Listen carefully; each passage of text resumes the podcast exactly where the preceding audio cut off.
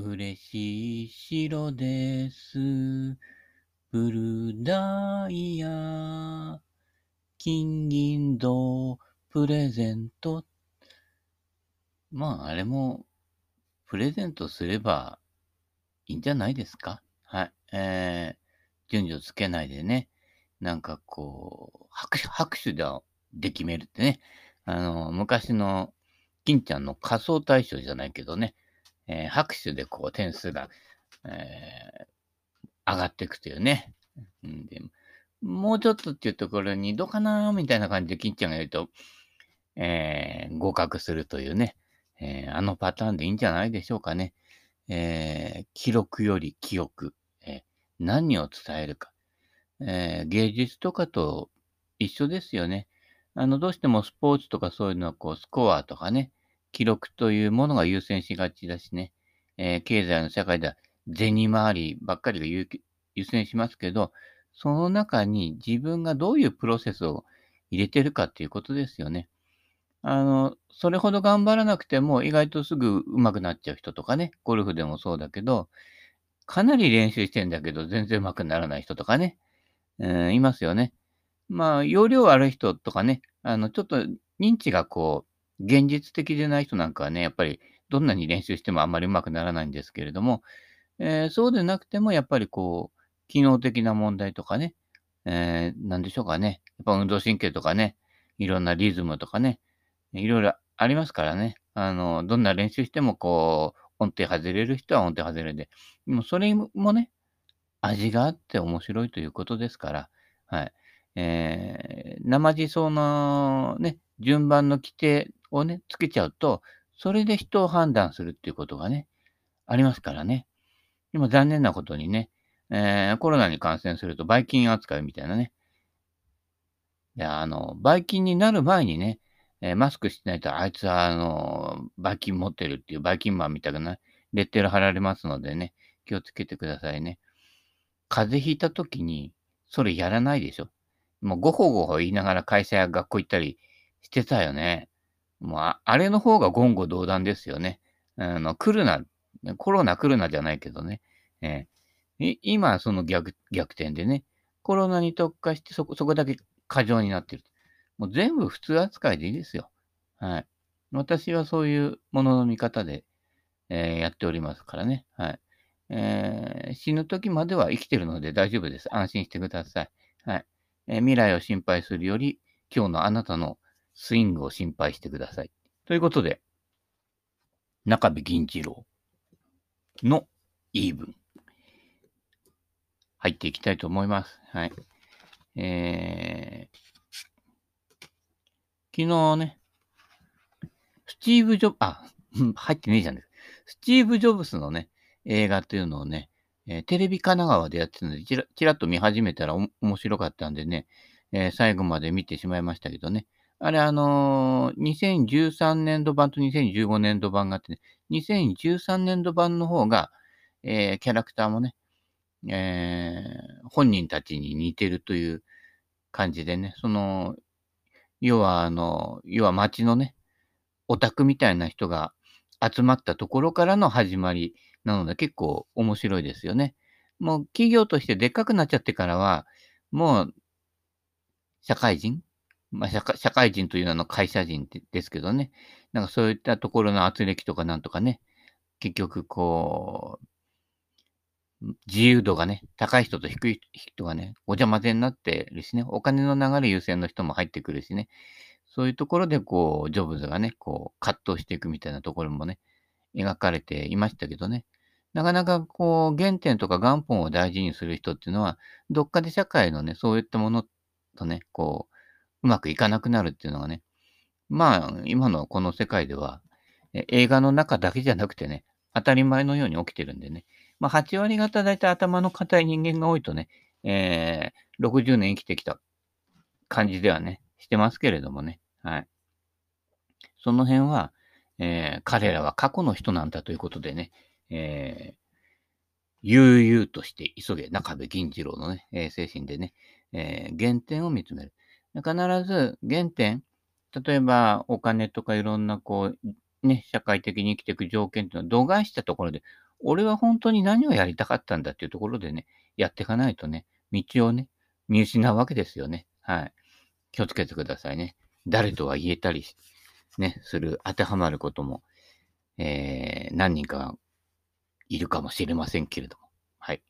えー、他の人は知らないが、私自身はゴルフというゲームは限りなくミスをどれだけ防いでいくかによって結果が出るものだと思っている。まあ、私なんかもよくミスをつないでいくっていうことですね。うまくいかないことを逆に楽しむぐらいのゆとりが欲しいですよね。正確に言ってないと、ちなんて言ってね、えー、ちじゃなくて、自分の打ったボールは自分が打ったんだから、自分で責任を持つと。えー、いうことですね。はい。えー、つまり、リアリティですよ。えー、そこを認知できない人は、やっぱりに、ね、えー、若かろうが、ね、どんなに頭がよかろうが、認知症に間違いないわけです。そういう認知症の方も、えー、あの人とあの、あまあいいや、えー、ミスを防ぐというのは、テクニカルな要素にあるのではない。むしろ極めて心理的なものに関わっていると。えー、同じミスでも、えー、ミス日本とミスユニバー、あ、そのミスだね。えー、ミスの自分が設定しているミス、下手な割にはハードル高くしちゃっててね。で、ハードルに毎回頭ぶつけるみたいなね。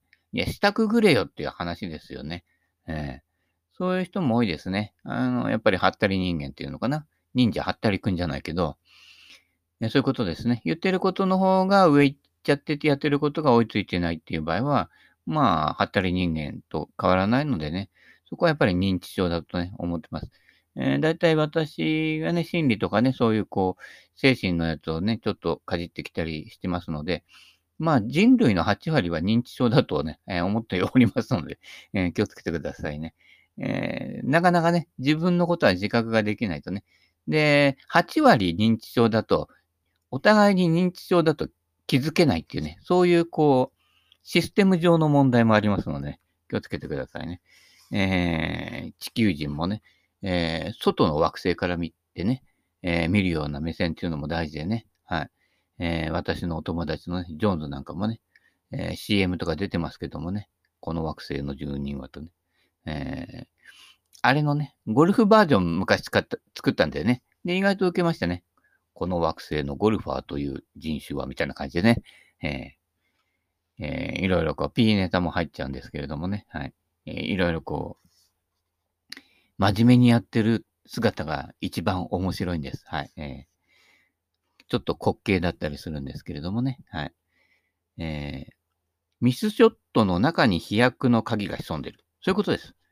えー、何度も言ってね、こうしつこいようですけれども、だいたいこう、昨日ジョブズの映画も見てたんだけど、ジョブズもしつこいんですよ。なんかそこにこう一点こだわりがあると、もうそこみたいな感じでね、他の条件はもう度外視みたいな感じでやるわけですけれども、えー、どっかそういうところが人間ないとね、こうね、えー、突き進んでいけないんじゃないかっていうね。で、ミスショットの中に飛躍の鍵がだから練習場やコースでも、だってコースで、練習場でほら、打ってミスショットするとチッとか言ってね、ボールが止まるまで見てないでしょ、大抵の人。あれやってる人はアウトですよね。だってそれをコースでやってたら、あ、曲がったチッと言って途中で見なかったら、ロストボールするわけですね。だ見てると、夏場のラフとかね、ロストボール多い人いるんですよ。そういう人は、自分に対して練習場では厳しいけど、ミスしたショットの行き先を見てないっていう人ですね。間違いなく。そうすると、18ホール回るうちに何回も、あれ、俺のボールどこ行ったって、大抵ね、えー、自分の飛距離より先の方探してますね。もうその点で、この人プライド高いんだなっていうのが分かっちゃいますよね。で、俺が見つけるわけですよ。20ヤードも30ヤードも後ろから、ああったよ、ここ、みたいな感じでね。そうすると、首ひねったりしてね。いや、お前がここに打ったんだよって話でしょ。いや、その辺のズレもやっぱり現実認知できてないと、状況判断とか自分の実力も額面通りには判断できてないので、そりゃあね、ミスをつなげられないわけですよ。ね。プロゴルファーだって曲がるんですから、ましてやね、ハンデね、年間平均ストローク90以上打ってる人は、かなり曲がってるわけですね。パーオンほとんどしないわけですね。だからどっかに行っちゃうわけだから、その曲がった時に最後まで見とかなきゃダメでしょっていうことですよね。はい。まあ、年取ってきてね、あの、目が追いついていかないとかね、あの、近眼で遠く見えない人とかはね、まあ、見失いがちですけどね。まあ、4人で待っていらね、あの、1人ぐらい、あのね、あまり勉強しないで目がいい人がいるんでね、その人がね、えー、注意深く見てあげてください。はい。俺も今のところね、あの老眼はかなり進んでるんだけど、えー、遠くはね、えー、かなりまだ見えるので、1.2、1.5ぐらいあるかなその、その界隈ぐらいはあるので、えー、まあ、200ヤード、250ヤードぐらい先にどこ飛んでったぐらいは、えー、見えますね。はい。えー、そんで、あの、最近はね、だから、あのー、結構ね、ロストボール拾うんですよね。あの、OB とか池のところじゃなくても、意外と見てない人が多いかなっていうね、えー、そういう気もします。はい。そういったところで、ミスショット、え、ロストボールになりそうなね、ショットほどちゃんと見ると。それには、まず練習場で曲がった球の球の行き先をちゃんと見ろっていうことですね。あの、フックボールバーンと打っちゃって、したらフックボールって意外と力強いので、どんどん転がるわけですよね。そうすると、まあ練習場のね、えー、芝練習場ならまあまああれだけど、人工芝だと転がりすぎちゃってどこまでも行っちゃうんだけど、やっぱりあの勢いで行くと、だいたいどれぐらい先まで転がっちゃうかなっていうのは、見とかないとダメですね。だから練習場で一発一発ポンポンポンポン打っちゃう人いるけど、ちゃんと最後まで球の行く先を見てくださいっていうことです。それが本当のコースにつながる練習で、ただナイスショット打つためだけの練習は、だいたい練習場で8割いいショット打てても、コースに来たら2割も出ませんからね。はい。まあ人によってはね、あの、コースに出た方が動きがいい人もいますけれどもね。はい。えー、そういう人は稀なのでね、えー、大抵は普段の実力の半分以下にしかならないと。で、その半分以下のをどうやって繋いでいけるか。例えば90切りできるようになった人は自分が100ぐらいで回ってる時の散らばり方を想定してやると、まず怪我、怪我が少ないゴルフになりますよね。だから、あの、過小評価じゃないけれども、自分の打ってる球っていうのは、思ったより曲がっちゃうんだよっていうことの自覚が必要ですね。ナイスショットばっかりこう夢見てね、夢見る夢子さんでやっててもいいんですけれどもね、そうすると失望の方が9割ぐらいになっちゃうわけですね。で、俺はね、あの、ハーフで1回ぐらいね、あの、今日1が出ればいいんだ、みたいなね。だったら練習場で毎、毎、毎、毎ショットね、ナイスショット打ててくださいよ。もったいないですからね。はい。そうじゃなくて、そのナイスショットとされるもの以外、うん、を繋いでいくっていう、そう、そういう風な神経の働かせ方ね。そそうじゃないと、つまり、オール・オア・ナッシングの人って必ずナッシングなんですよ。ちょっとした成功以外は全部苦難の道になっちゃうからね。だから、あの、よくスポーツ選手で目標設定してね、頑張っていいんだけど、思い込んだら試練の道をってね、やるけど、そうすると99%の人生が苦しいものになっちゃって、たまたまそれがうまくいった人だけが、ね、0.1%の人が、やった成功だめみたいに言ってるわけですよ。経済の社会でもそうですけどね。それは間違いだと。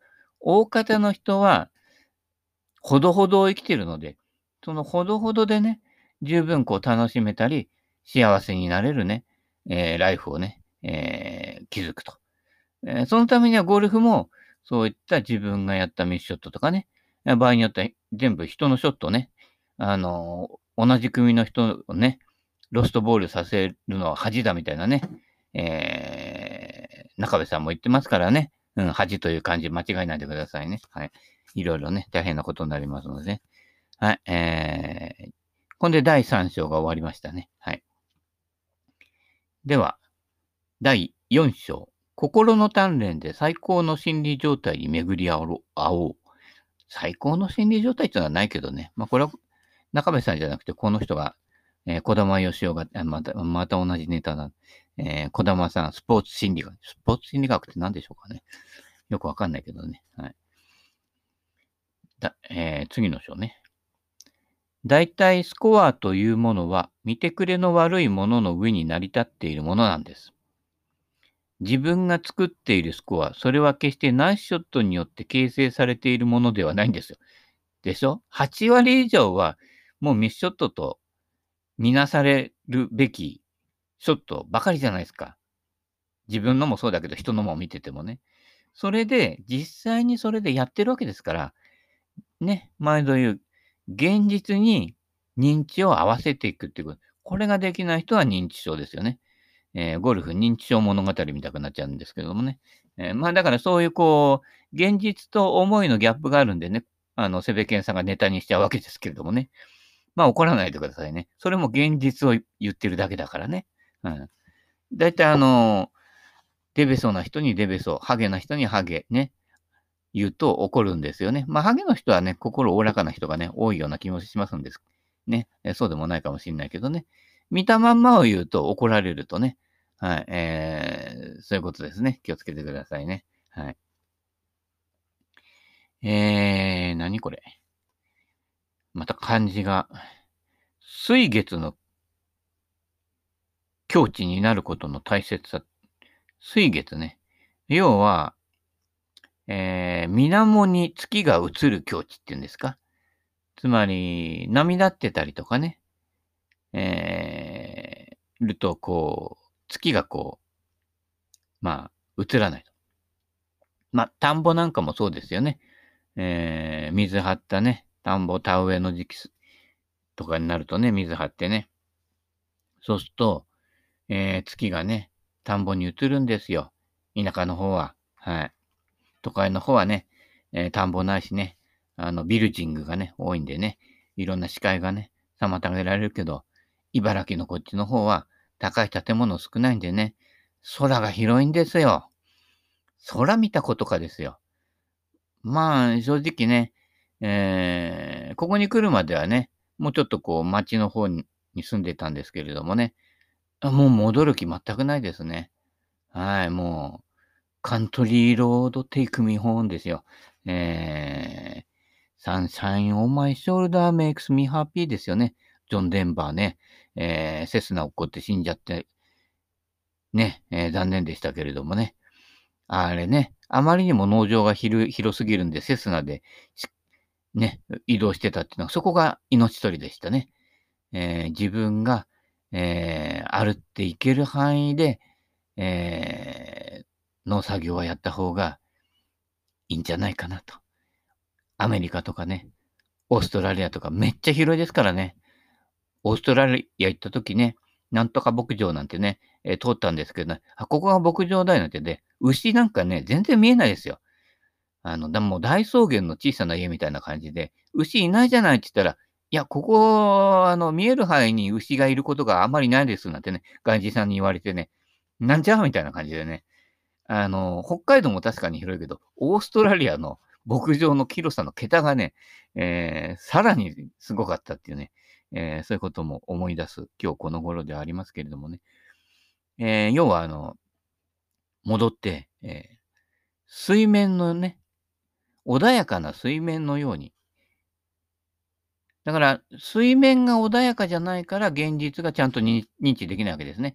鏡よ、鏡よ、鏡さんじゃないけど、鏡が歪んじゃってるから、まずは心落ち着けましょう、みたいなね。はい。息吸って、吐いてってね、やって、気持ちをまず、呼吸ですから、気持ちって。もうほとんど気持ちと呼吸はね、連動してるので、呼吸を整えてください。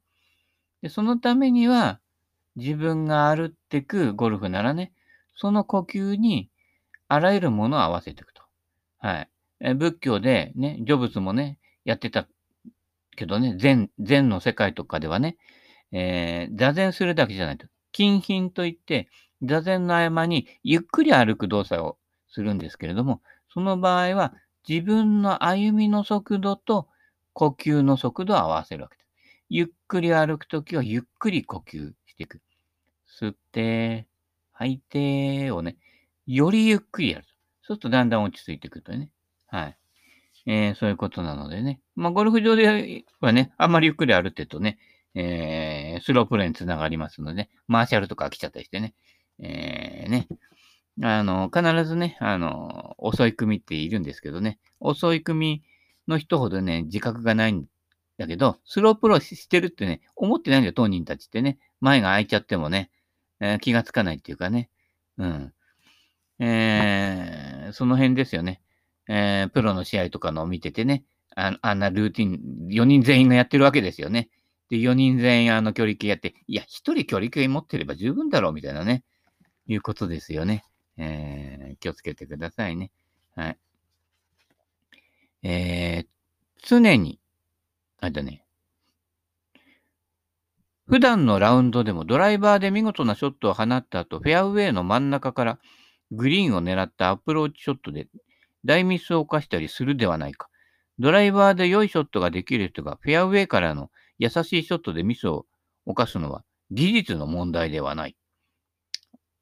技術の東芝の問題でしょうかね。はい。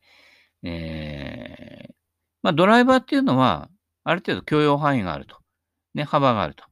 でだんだんだんだん狭くなってくるので、えー、フェアウェイからのショットが優しいかっていうとそうでもなくてね、やっぱりティーアップしてある方が、あの、上下の許容範囲も大きいと。最近はもう 460cc みんな使ってるのでね、縦幅もあるということですけどね。えー、たまにはあのね、フェアウェイウッド。フェアウェイウッドでティーショットとかしてってみてください。そうすると上下の、えー、ミスの度合いが、えー、幅が狭まるので、えー、ボールと自分との感覚に気をつけるようになりますね。はい。えー、ドライバーだとどうしても雑に構えて雑に打って、雑に大振りしてね、えー、ラフに入っちゃうってことが多いですけれども、あれをね、お米屋さんで売ってるプラッシーとかね、あ、いや、ブラッシーね、あのね、プロレスのね、えー、流血戦になるね。あの流血戦見て死んだじじいがいるってね、恐ろしい話ですよね。はい。えー、あれも、あれ、あれブラシね。あのブラシじゃなくて2番ウッドのブラシとかね。あるいはストロングロフトの3番とかをね、ティーショットで使ってみると、これが意外とね、ゴルフ向上委員会としてはね、なかなかアベレージが良くなってくる。で、それ使った後ドライバーを使って打つと意外とうまくいくとかね。そういう感じですよね。小さいもので打って、打っとくと、大きいものを持った時に優しく感じるとね。まあ、その場合、MOI を、えー、クラブヘッドの MOI、重心距離が長いやつは、えー、振るときの MOI を下げる。えー、それでこう、他のヘッドの小さいフェアウェイトと MOI が合ってくるという風になってるのね。その辺がね、またよくわからない人はね、えー、セベケンのゴルフでも見るかね、あの、いろんな専門家もね、茨城にもね、えー、おりますのでね、えー、聞いてみてください。はい。えー、できれば MOI マッチングしてみてください。はい。えー、常に最高の心理状態で自分が決断したことを実行しよう。ね、最高の心理状態難しいですけれどもね、心にゆとりを持つっていうことですね。あの、目の前のボールを追っかけてるだけじゃなくて、まあ、大体こう、私ラウンドしてても、えー、ね、この時期秋とかね、雲が綺麗なんですよ。で、あの、池に映った雲とかね、俺とか写真撮ってるんだけど、まずゴルフ以外の、今やってること以外に心向ける人って少ないですね。残念な人たちですよね。やっぱ日本人ってどうしても、なんかこう、視野が狭いというかね、あの、そこへ行くと、やっぱり、欧米の方々とかね、特にヨーロッパの方々なんかは、結構ゆとりを持ってね、え、休暇もたっぷりとってね、えー、遊び上手っていうんですか？ね、日本で働き方改革なんて言ってますけどもね、まず働き方改革の前に遊び方改革ですね。遊べないやつがね、自由な発想できるかっていうわけですけどね。まあ日本の会社で自由な発想しててもね、えー、弾かれちゃったりもしますけどもね。いいアイデア持っててもね、あの、なかなか採用されないんですよね。日本の会社ってね。残念なことにね。えー、守りの姿勢でね、あの、仕事してる人多いですからね。どこが面白いのかなってね。だったら、もうその給料捨てても、ね、どっかもうちょっと面白いとこに転職したりね、自分でなんか起こしたりした方がね、面白いんじゃないかなとはね、え個人的には思いますけどもね。まあ、いろいろね、諸事情があると思うのでね、えー、仕方ないとは思いますけれどもね。はい。えー、ね、一度の人生ね、どういうふうに生きるかはね、えー、あなた次第ですからね。えー、まあ、こっちの方が面白いと思ってますけどね。はい。ということでね、えー、ゴルフだけじゃなくてね、ゴルフをきっかけとしてね、いろんなこう、楽しみをね、日常のね、つまんないことでもいいからね、もっと楽しみを見出してね、えー、も、なんだっけ、中部さんが書いてた本があってね、もっと深くもっと楽しくみたいなね、いうところになっていくと、本当の意味で、えー、ゴルフとライフがね、えー、楽しめるんじゃないかと。いうふうになんとなくうまくまた、まとまったところで、はい、今日はこの辺でお開きとさせていただきます。それではまたよろしく。